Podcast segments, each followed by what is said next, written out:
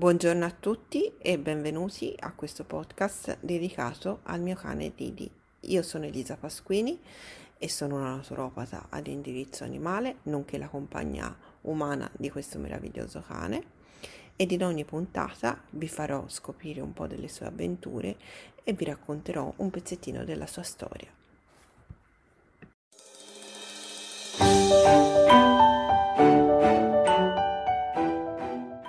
Ciao, io sono Lili e nella puntata di oggi ti parlo di come mi è stato diagnosticato il cancro.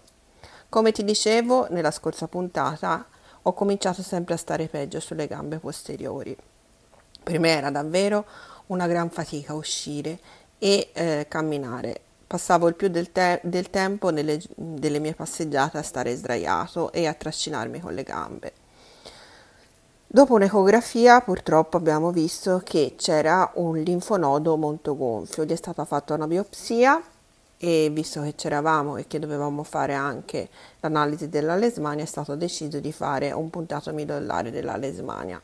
Da lì è venuto fuori che avevo un mieloma multiplo e eh, che eh, questo molto probabilmente era la causa del danno neurologico che mi portava a stare sempre peggio sulle gambe. Mamma da lì a poco è partita per una breve vacanza con il pensiero di me a casa non, e del fatto che io avessi questo tumore.